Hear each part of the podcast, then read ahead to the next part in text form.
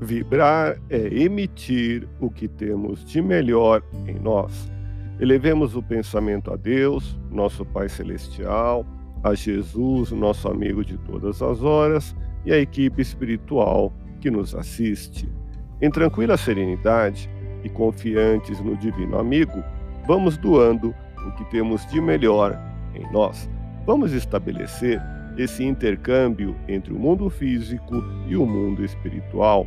Que tenhamos, nesse momento, as bênçãos dos espíritos superiores que nos influem, que nos inspiram, que nos ajudam em nossa tarefa de amparar as dores alheias, que possamos, eu e você, pensarmos na construção de um mundo melhor e nessa integração sentir muito bem em estarmos juntos.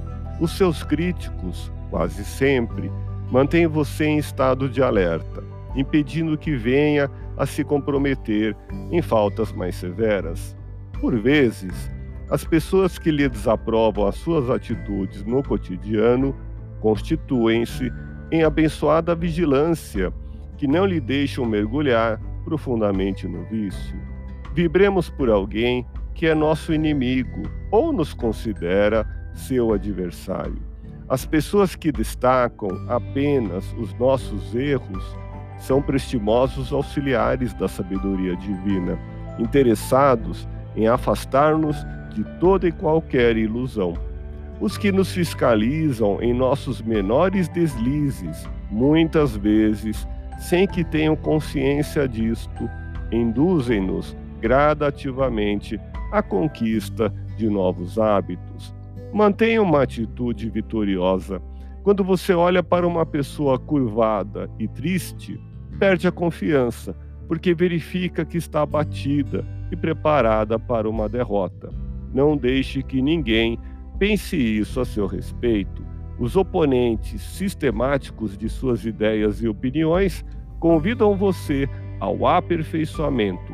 Os seus adversários são seus pontos de apoio para que, na ânsia de ir depressa demais, você não se sujeite ao risco de cair. Irradie força, entusiasmo e mantenha-se de cabeça erguida, confiante e com sorriso largo, e todos confiarão em você. Deus te abençoe e te faça feliz. Que Jesus seja louvado. Abramos o coração em vibrações de amor paz e reconforto em favor dos nossos irmãos sofredores, pela paz no mundo, pelos enfermos do corpo e da alma que necessitam de alívio imediato, pelos sofredores que ainda desconhecem as leis de Deus, pelos desesperados e pelos que tentam abreviar a vida, pela confraternização religiosa, pela expansão do Evangelho de Jesus pelos espíritos reencarnados com tarefas definidas, pelos trabalhadores do bem, pelos lares que demandam pacificação e ajustamento, e por nós. Confiemos em Jesus, pois o Senhor nos oferece sempre o melhor.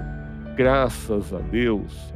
Ouça podcast Espiritismo. Agradeço sua audiência. Fique na paz do Cristo e até o próximo episódio.